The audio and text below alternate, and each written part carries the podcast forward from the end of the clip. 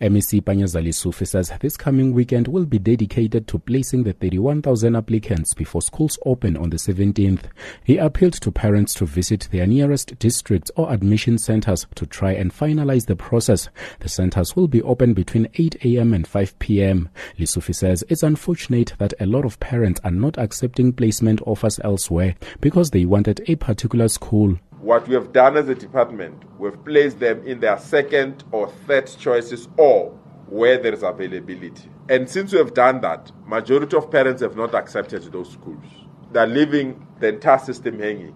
But on the 13th and the 14th, if you don't come, on the 17th, all the offers that we've given you will fall off. And now we are bringing the 24, the 22,000 that have applied late to then occupy those places.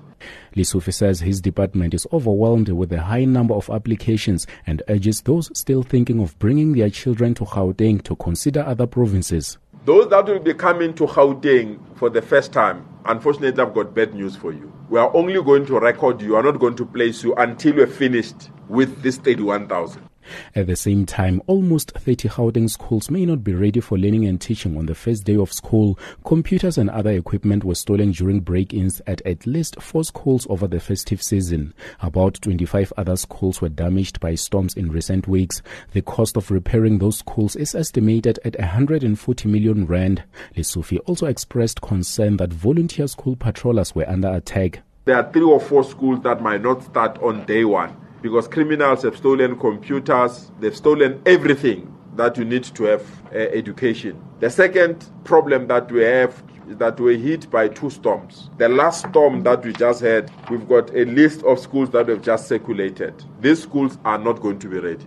The last part that we've got almost seven of our patrollers that were shot, attacked, and those patrollers were hospitalized. Uh, it's a trend that is worrying and very disturbing.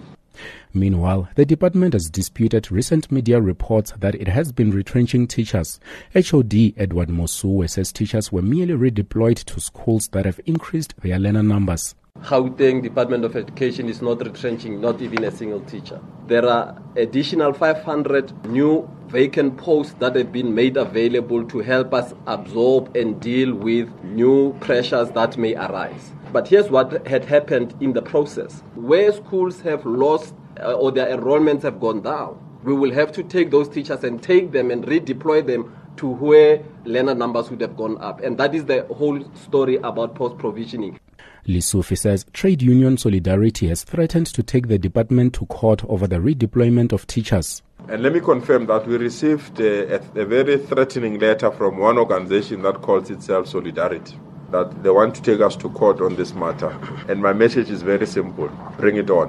We are ready for you. We are not going to be scared or be threatened by people who believe that only the privileged few must get educators. Those that don't have enough educators, they must not be given the necessary support uh, in terms of additional educators. So there are schools in a privileged area that the numbers have dwindled. So we're going to remove educators there and take them to where the numbers have increased. That's natural justice.